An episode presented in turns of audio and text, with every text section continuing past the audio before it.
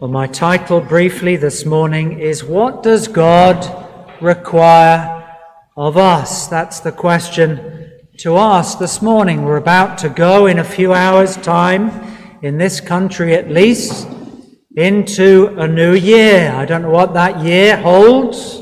I don't know the future. But I do know that God's requirements don't change for any of us. What does God require of us. Two weeks ago, I was thinking about what to preach on, and the two verses that we shall consider came into my mind. They both ask the same question What does God require of us? So I want to give you a kind of manifesto, if I can say that. That sounds a bit political. But some thoughts for how we should think and live and breathe every hour of every day in the year ahead. What does God require of me? How am I to live next year? What should I think about? What should guide me? What should lead me? What am I to do with my life in the year ahead? Well, we read these two verses. I'm sure they're very plain and simple to understand what we'll bring them together. And then I shall explain the context of each. And then we'll draw up this list of a few points that we need to have forefront in our mind as we go into the next year. Deuteronomy 10 and verse 12 is the first one. This is what Moses says. And now, Israel, what doth the Lord thy God require of thee? I shall explain these words. But or except to fear the Lord thy God, to walk in all his ways, to love him, and to serve the Lord thy God with all thy heart and with all thy soul, to keep his commandments. You could say this is a prescription. If you go into the chemist or the pharmacist, do you pay for your prescription? I used to be involved in pharmacies in a very small way, and it astonished me how many people were exempted they didn't have to pay for their prescription. If you're over a certain age or retired, you don't have to pay. If you're a mother with a child, you don't have to pay. If you have a sickness or a condition that you'll have through life, you don't have to pay. What proportion of prescriptions are not currently required to be paid? 95%. And that's a simple explanation because the majority of people, of course, that get sick are elderly or they have some form of medical condition which is for life. Why am I mentioning this? I'm about to give you a list, and you might think, but I'm exempt. That doesn't apply to me. I don't need to love the Lord thy God with all thy heart. I don't need to walk in his ways. I'm different. My mother or my father, they have an important relative, and so I'm exempt. Or maybe I'm wealthy. Or maybe I've got a New Year's honor against my name. I'm a sir. I'm important. Go back to that verse. Notice how many times it says the word all.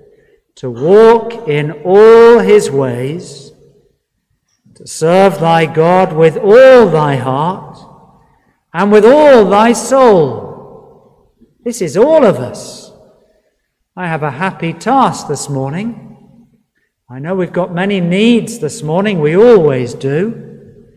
I'm always struck by the needs of the very last week. Some have known sadness this week.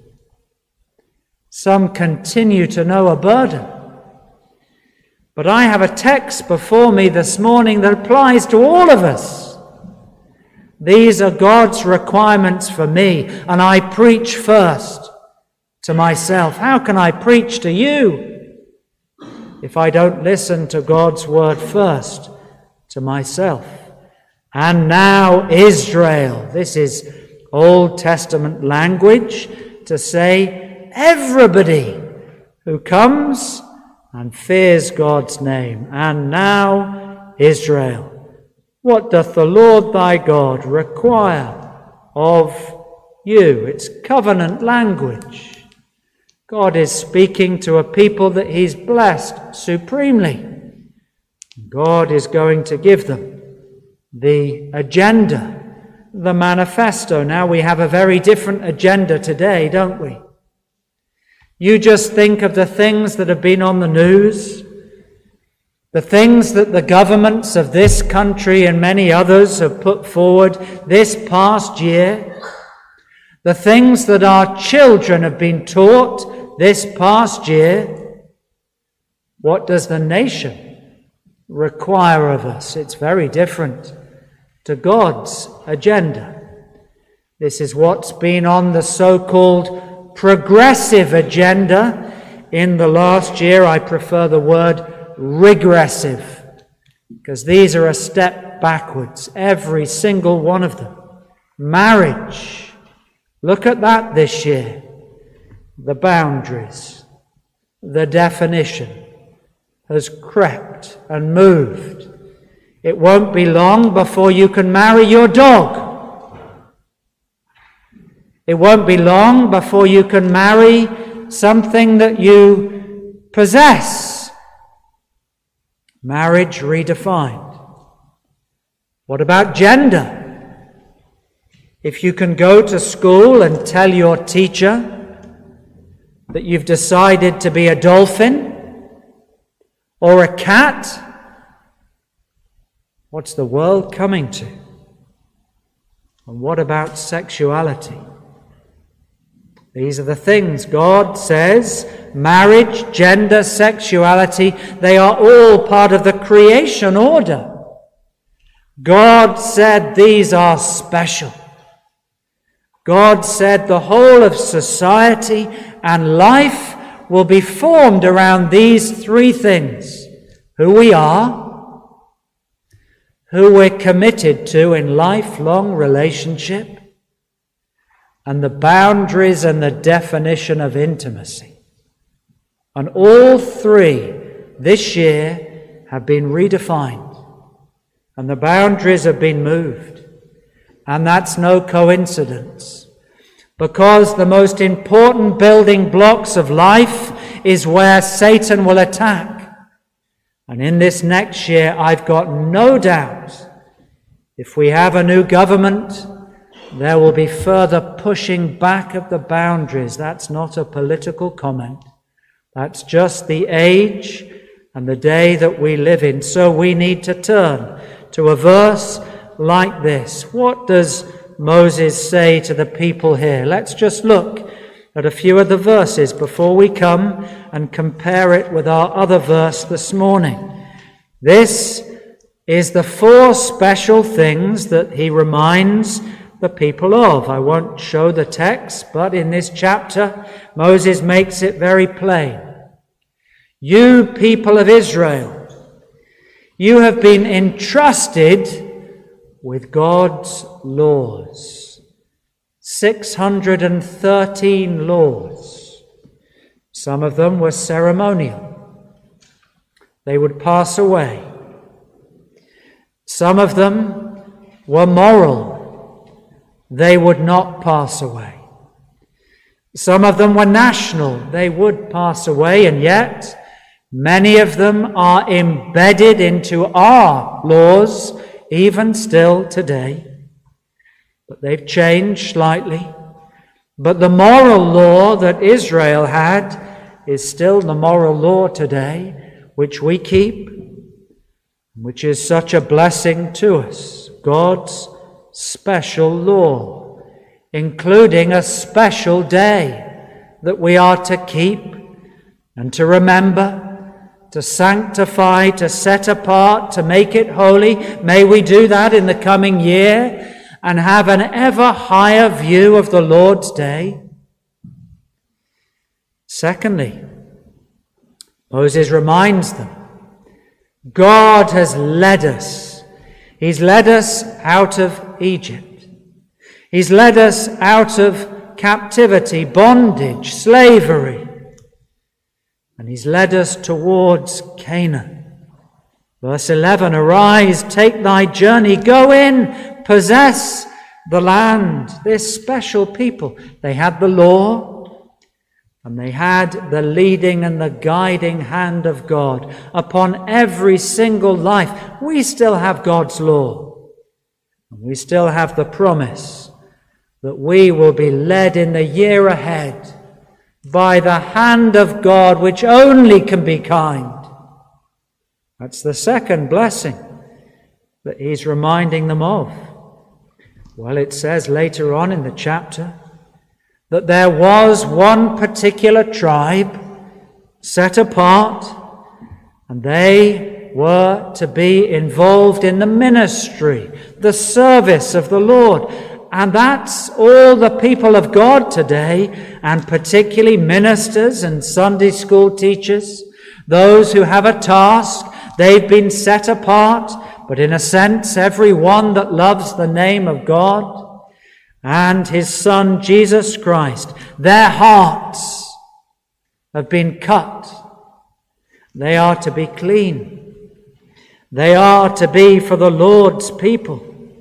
And look what it says. Here's some responsibilities. Verse 18. They are to be mindful of the fatherless. We have many children that come into this building, and they are as good as fatherless. We who love the Lord, we're to care for them. We're to care for the widow. We're to love the stranger. Who's the stranger? Anybody that comes in through the doors, who's never been here before. They're not yet one of us. They're strangers initially. And we're to care for them. What are we to do? In giving food and raiment and clothing and a home, spiritual care, spiritual clothing, a spiritual home. These are the callings that Moses is reminding. Do you care for the orphans of Bedford? Do you care for those who are widows? We have widows in our midst. We have a special responsibility to widows and widowers, those that live alone. This is what Moses is reminding them of. He's given them his law, number one. Number two, he's led them by the way. Number three, there's a special ministry. Pastors, yes, but every one of the Lord's people, in a sense, is to be a pastor, a carer, a visitor, a teacher, a provider, and then, fourthly, Moses reminds them he was their deliverer. How did they get out of that bondage? How was it that the Lord enabled a large number of people to go into the wilderness and then into the promised land? Because a Savior was risen up he was reluctant, Moses, but the one that he figures, the one that he pictures, he wasn't reluctant. He gladly went for us to the wilderness. He gladly went and suffered and endured even the cross for us to be our deliverer. Do you see this is Old Testament language, but the parallel is there. We have the law, we have the guiding hand of God, we have the ministry that we're all involved in if we love the Lord, and we have a Savior. What do we do? We lift up that Savior That's the context this morning. But I want to turn you to another verse, to Micah. I'm sure you'll have thought of it already. Micah and chapter 6 and verse 8. Micah chapter 6 and verse 8, where we read this verse. A very familiar text. There's a parallel, there's an overlap. Micah 6 and verse 8, one of the minor prophets, so called. He hath showed thee, O man, what is good, and what doth the Lord require of thee, but to do justly, to love mercy, and to walk humbly with thy God. The words are so simple. They're nearly all words of one syllable to do justly, to walk, to love. It couldn't be plainer. The prophet Micah, he has a sinful people to deal with, just as Moses did in the first captivity. And Micah is speaking to the nation of Israel again. What's happened? The people have forsaken their God. Is there anybody here today? If you're really honest, 2023, you've not walked with your God. Maybe you've never walked with your God. You don't know what it is to love Him. Look at verse 6, Micah 6 6. Wherewith shall I come before the Lord? and bow myself before the high God? Shall I come before him with burnt offerings, with calves of a year old? He's about to talk of insincerity, false worship. People that go to the place of worship, they bring their offering, maybe not a cow in today's age, but you come with your body. You come with your mouth. You come with your heart. Verse 7. Will the Lord be pleased with thousands of rams or with ten thousands of rivers of oil? Shall I give my firstborn, Christ, figuratively, for my transgression, the fruit of my body for the sin of my soul? You see what was happening. They were coming before God and their worship was so false. It was worship with lips but no heart. Coming to the house of God through 52 Sundays of another year, but no circumcision of heart, no separation from the world, no repentance, no leaving the world and cleaving to Christ. And so, verse 8 Micah raises a challenge. I know this verse has been a challenge to some here in the past this morning. A verse that speaks to us again and again. Verse 8 He hath shown thee what is good. That speaks to my heart. Where are we without God? How do we know what is good? How do we know whether you can kill the unborn child? Whether you can leave the widows and the fatherless and the orphans to care for themselves? How do we know what marriage should be? How do we know where to put our feet this year? How do we know how to deal with bereavement and sickness and trials and difficulties? Because, verse 8, He hath shown thee. Has He shown it to a few people only? No. All people. Not 95% exemptions, but all people. He has shown thee what is good. Taste and see that the Lord is good. The Lord is good, and He shows us what is good, and He wants us to walk in that way. Can I work it out myself? Can I draw the boundaries of my life as I please? Get the chalk and say, This is my life. I will define what is good for me. No. He hath shown thee, O man, what is good. God says what is good. It's obvious, isn't it? Because only He is good. How can little man decide where to draw the boundaries of life? Euthanasia. I'll define that when I want to push the button, that will suit me. No. Just think of the gunman that goes into the classroom in America or Switzerland or Germany, as has happened this year. Who's to say that's not good for him. He felt it was good.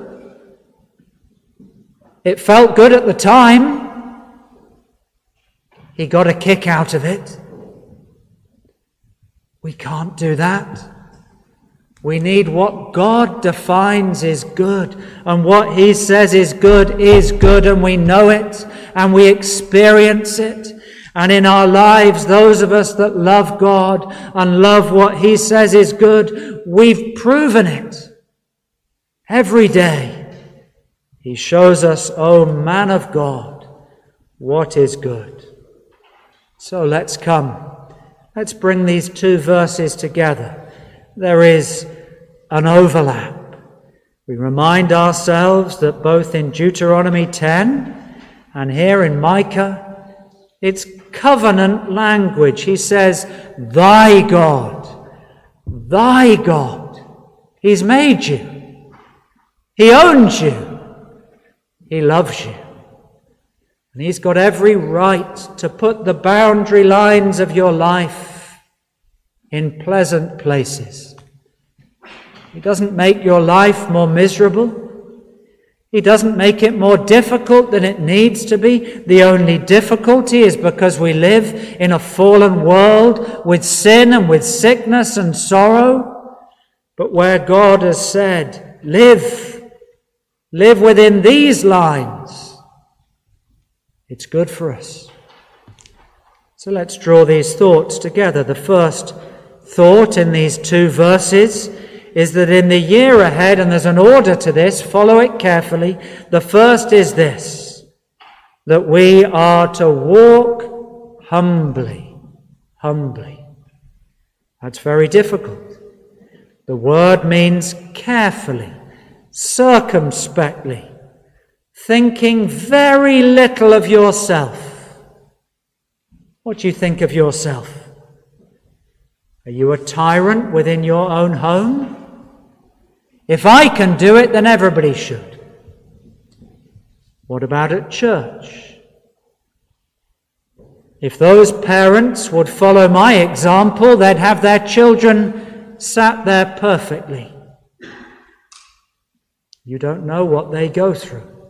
You don't know their trials, their difficulties, their heartaches, their struggles. Never have an attitude that says, if I can do it, Everybody should. No, no. You have the lowly, humble heart. You don't know what everybody goes through. Walk humbly before your God. Ah, but the grace of God in my life. He's given me these particular circumstances. I have blessings. I have difficulties. And all of us do, maybe in equal measure, up and down.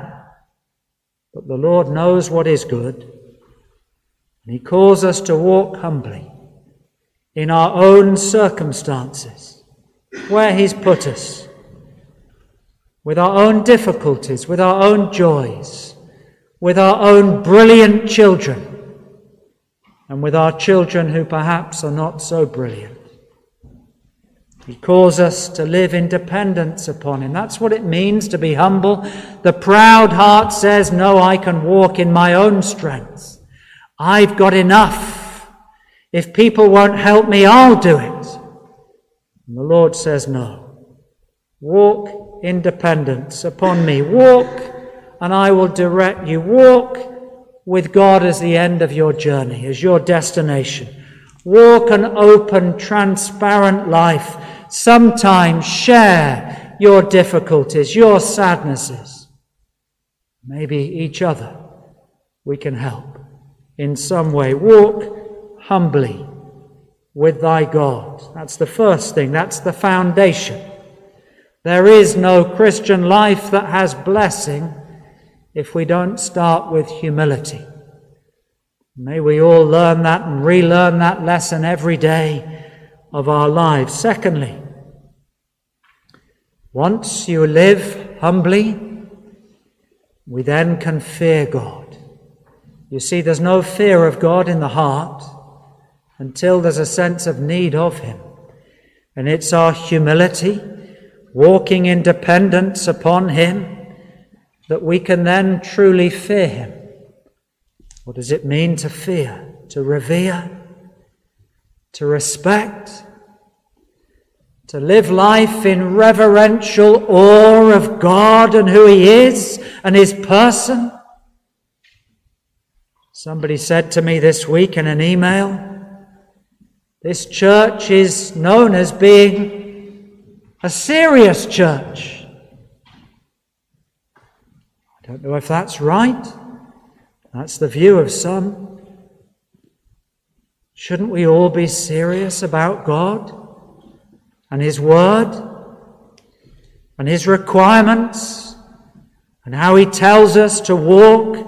This word require, let me just expand that. It's actually the word that we get the word dowry from. In some cultures still today, and there's some here that have been involved in different cultures, in marriages, the father says, If you want my daughter, three cows, two sheep. I don't know what it is in that particular culture, but I think it's quite good in a way. It's not very practical. I don't know where you'd put them. But the word here is what does God require? What does He deserve?